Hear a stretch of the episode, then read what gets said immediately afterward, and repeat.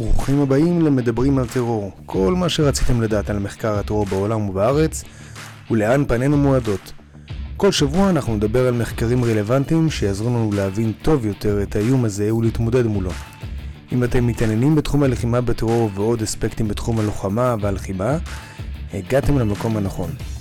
עכשיו, מבלי להתעכב עוד, הפודקאסט של היום. שמי בועז בר ואני חוקר ומתעניין בתחום הלוחמה בטרור ובטרור עם רקע ובתחום הטרור והגנה גלובלית מאוניברסיטת ליידן בהולנד.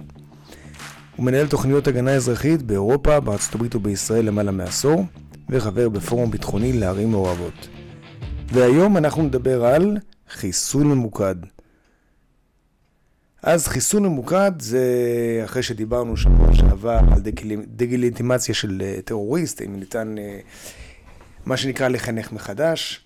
היום אנחנו נבחן את הסוג הקשוח יותר, שבישראל ובארצות הברית אוהבים מאוד.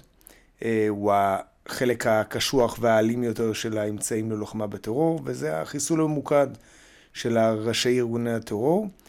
וחשוב להדגיש, אנחנו לא הולכים לבדוק בעצם מה זה חיסול ממוקד, אלא אנחנו נבחן אה, האם באמת זה משפיע על אה, עצירת ארגוני טרור בישראל ובעולם.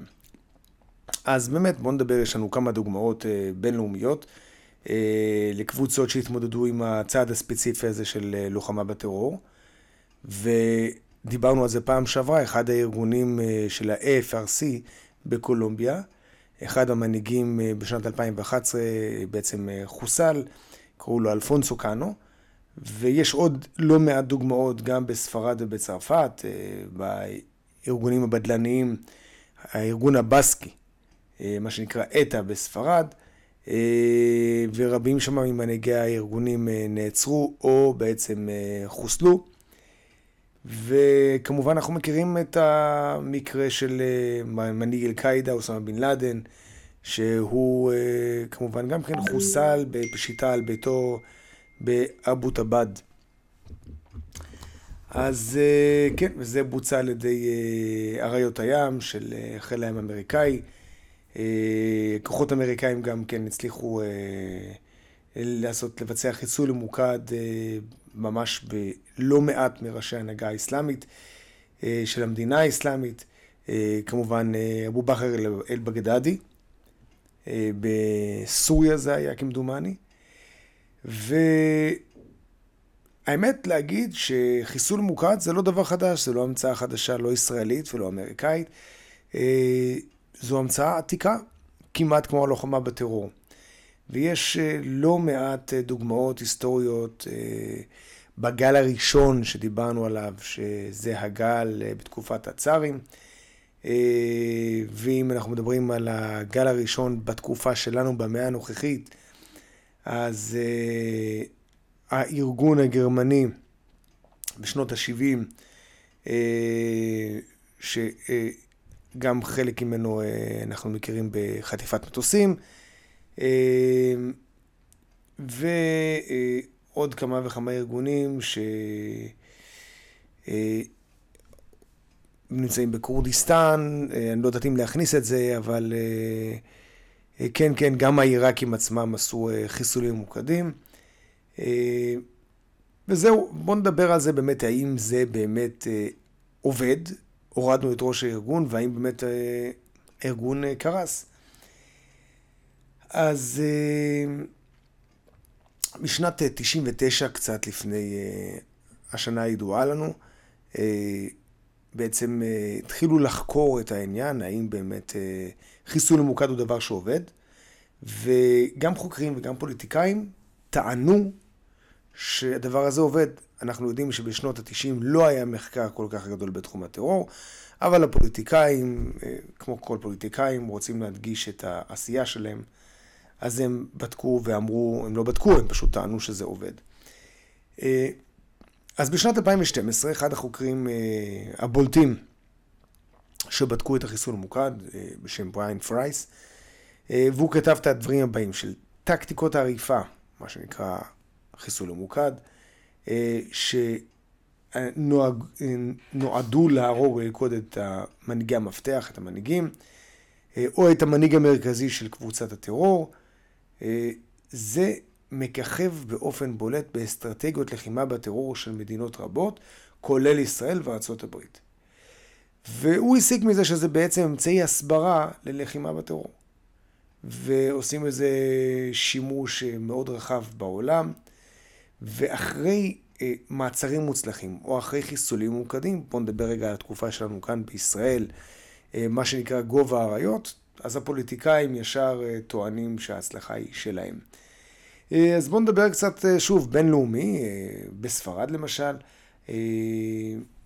ראש הממשלה בשנת 2008, אחרי שעצרו את ראש המבצעים של אתא, שזה הארגון הבדלני הבסקי, הוא טען שעם המעצר הזה, אז הארגון ספג את המכה הקשה ביותר ביכולות שלה, ואז הוא אמר שהארגון הוחלש לגמרי.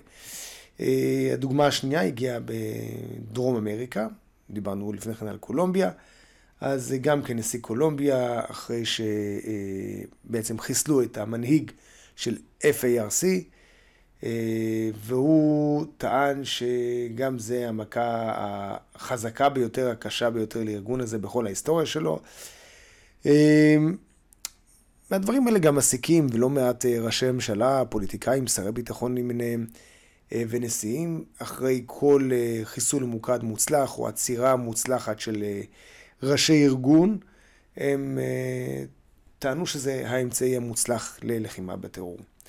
למה חשוב לבדוק אם זה נכון או לא? אנחנו מבחינתנו חושבים שפירוק ארגון טרור מתחיל מהראש שלו. אבל צריך להבין שגם שזה פרקטיקה שהיא מאוד נפוצה של ארגוני טרור, בכל העולם, ארגוני לוחמה בטרור, סליחה, בכל העולם, אה, וגם, אף על פי שזה עובד, יש איזה אה, עניין אתי ומשפטי בצורה מאוד רצינית, כי אנחנו בכל אופן אה, דמוקרטיות ועובדים בצורה מסודרת. אנחנו הורגים אנשים, בעצם שולחים יחידות להרוג אנשים. לכן צריך להעריך את האפקטיביות שלהם. אם אנחנו הולכים להרוג עכשיו הולכים לבצע חיסול ממוקד של ראש ארגון, והאפקטיביות בעצם תהיה שארגון הטרור באמת נחלש כי הרגנו או אה, עצרנו את, את ראשי הארגון או כמה מנהיגים, או שהארגונים ימשיכו להתקיים אפילו אחרי זה, או אפשרות נוספת שהארגונים יתחזקו. אז כמו שאמרנו, יש אה, הרבה שחושבים אה, ומאמינים שהחיסול ממוקד הוא דבר שמוצלח מאוד. ובוא נניח ככה, שהארגון טרור מאוד תלוי ומצליח במנהיגות אפקטיבית. ואם אנחנו הורגים את המנהיג, אז נחליש את הארגון. אז אם יש לנו אחרי שראש הארגון נהרג, אני משתף אתכם בתפיסת עולם של אה, חוקרים, כדי לדעת האם באמת זה עובד או לא עובד. האם באמת כשהורגים את ראש הארגון, האם באמת הארגון עצמו יהיה איזה מאבק מנהיגות, אה, יהיה להם אנשים שישלימו אחרי המוות של ראש הארגון, האם יש להם בכלל את הזמן והאנרגיה לבחור ראש ארגון, או שהם יחפשו עכשיו אה, אה, מקומות מסתור? האם זה יחליש את הארגון? האם יש להם אפשרות למצוא מנהיג אחר? האם יש מנהיגים אחרים שיש להם את היכולת להוביל, או את היכולת והניסיון להוביל את הארגון, וזה בעצם הדברים שעומדים על הפרק. כי אנחנו מחפשים לראש ארגון, אם יש, אם הוצאנו, אם שלחנו אה, אה, יחידה ללוחמה בטרור אה, בעצם לחסל ראש ארגון, צריכים לדעת האם יש מישהו כריזמטי שיכול להמשיך אחריו. האם אנחנו מדברים על קבוצה דתית או קבוצה לא דתית? כי במיוחד בקבוצות דתיות, יש עניין של אידיאולוגיה של קבוצה. מנהיגים כמו למשל אוסמה בן לאדן, או המנהיג של קאט אום היפנית, הם נתפסו ממש כריזמטיים וגיבורים בעיני הקבוצות שהם מייצגים. ולכן יש כאלה שחשבו שאם יחסלו אותם זה יועיל מאוד, בגלל שזה יערער את היציבות של הארגון ויחליש את הכוח המשיכה שלו. אז באמת היו אה, במחקר כמה כאלה שהעמידו את זה למבחן. אז אנחנו, כשאנחנו בוחנים דברים, אנחנו עושים את זה עם ראיות אמפיריות ועם ספרות אקדמית, ואנחנו בודקים אה, מחקרים. אז יש לנו מחקר אה, עם חוקר טרור, חוקרת טרור בשם ג'נה ג'ורדן, שעשתה מחקר בשנת 2009, והיא חקרה את המאמר הבא, האם באמת, נקרא לזה, שרשים מתגלגלים. האם יש באמת הערכה אפקטיבית לחיסול ממוקד? אז היא חקרה 300 מקרים של חיסול ממוקד שהיו בין השנים 45 עד 2004. בסך הכל היא הגדירה את זה כדבר מוצלח, שכאשר ארגון טרור הפסיק לפעול למשך, או לא היה פעיל למשך שנתיים אחרי האירוע, אז זה הצלחה. והגיע למסקנה שאם אחרי זה הוא המשיך לפעול או הצליח להתארגן מחדש, אז זה כמובן לא יעיל. ובסופו של דבר, מה שהיא בדקה, שרק 17% מארגוני הטרור סך הכל חדלו להתקיים. אז משמע? שזה אין שהוא ירידה כזה גבוה.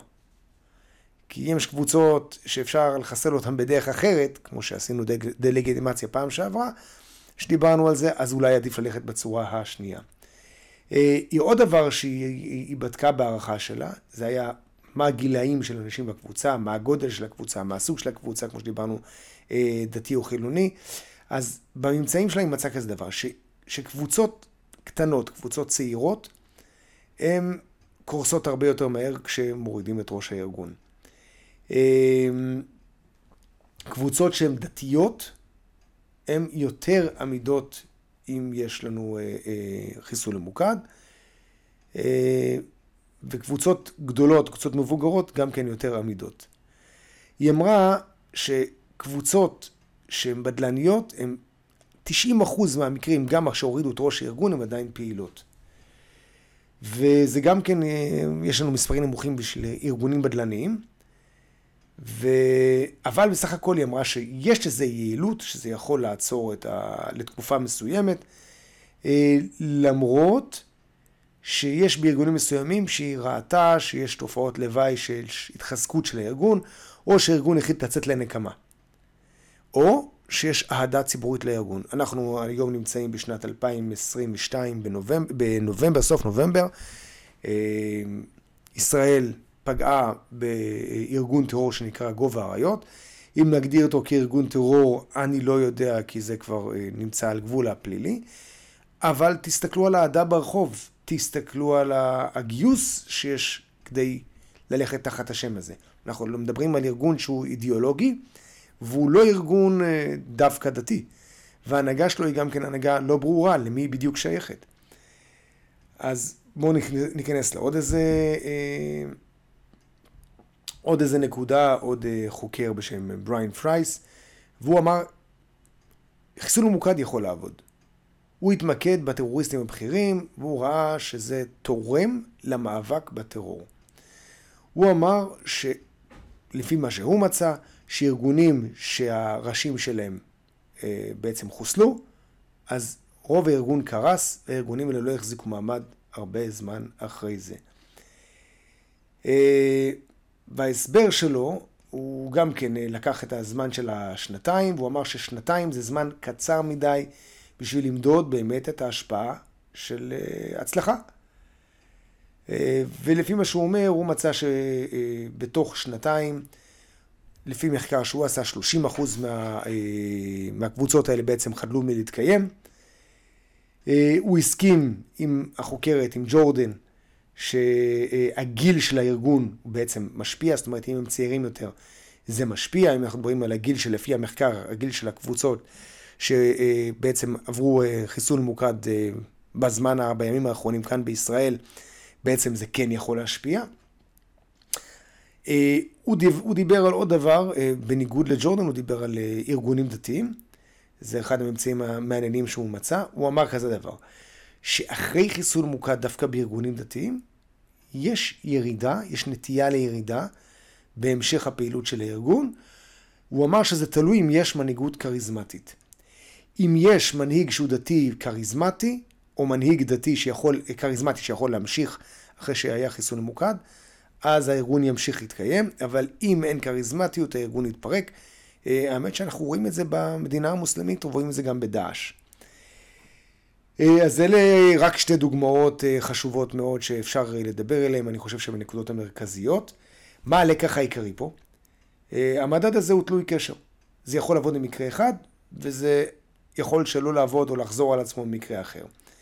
אז באמת חיסון ממוקד זה לא דבר שמתאים והוא לא פתרון תמיד הכי טוב. ישראל, יש לה הצלחה די גדולה בחיסון ממוקד, ובעצם ארגוני טרור, זה לא שמחדלים להתקיים, אבל הפעילות שלהם בעצם נעצרת למשך תקופה ארוכה. עוד דבר שבעצם אנחנו חווים את זה פה לא מעט, יש לנו את ארגוני זכויות האדם. וארגוני זכויות האדם, פה אה, לא דיברנו על זה, אבל זה אחת הנקודות שפה אה, מופיעות לנו כאן באמצע, והן קצת יוצרות לנו איזה טאקל מסוים. אה, בואו נדבר למשל בארצות הברית. ארצות הברית עושה חיסול ממוקד באמצעות או אריות הים, וגם עושה חיסול ממוקד באמצעות מל"טים. וגם עוד מדינות עושות את זה, כמו למשל לפגוע בטליבן, לפגוע באל-קאעידה, לפגוע במדינה האסלאמית. זה שתוקפים מל"טים, אין על זה מחלוקת שגם עוד אזרחים נהרגים בזה. אז מה המדד לקאונטר טרוריזם הספציפי הזה, אם זה באמת אה, מצליח? אז בדוחות של אוניברסיטאות שבדקו את הדעת קהל, אז הדעת קהל אומרת, כן, אה, אה, האזור שלנו נעשה, ארה"ב נעשתה פתוחה יותר, לא מסתכלים בכלל על אזרחים שנהרגו. אה, והם חושבים שזו התשובה הנכונה ביותר. למרות זאת, יש תופעות לוואי שליליות באזורים שבהם מתרחשות ההתקפות האלה. וההתקפות האלה, אה, למשל ארגון אמנסטי טוען שזה פשעי מלחמה, אה, וזה הוצאות להורג ללא משפט, ויש איזה המון שאלות מוסריות פה, האם האלימות של טרוריסטים היא צריכה לקבל תשובה על ידי אלימות. אז אנחנו מכירים את זה פה, ואנחנו חווים את זה, וזה לא פשוט לנו. ואנחנו צריכים להגיד שאין לנו חלופה זמינה. והנזק שראשי ארגוני טרור וארגוני הטרור הם גורמים מבחינת מחיר של חיי אדם, זה מצדיק הריגה, מצדיק אה, הוצאה, אה, מה שנקרא חיסול ממוקד של טרוריסט. עכשיו, זה, זה הופך את השאלה אם חיסול ממוקד הוא עדיף, הוא יעיל או לא, זה כבר אה, קצת אה, יותר מורכב. יותר מורכב מבחינת, אה, מבחינת המדינה. שוב, אז יש לנו כאן כמה וכמה פרמטרים, אה, וצריך להתייחס לכל דבר אה, בהתאם לקבוצות שראינו. אז בואו נעשה איזה סיכום קצר. יש כל מיני סיבות, מה שנקרא, לפקפק ביעילות של חיסול ממוקד של ראשי ארגוני טרור, וההצלחה תלויה בסוג הארגון.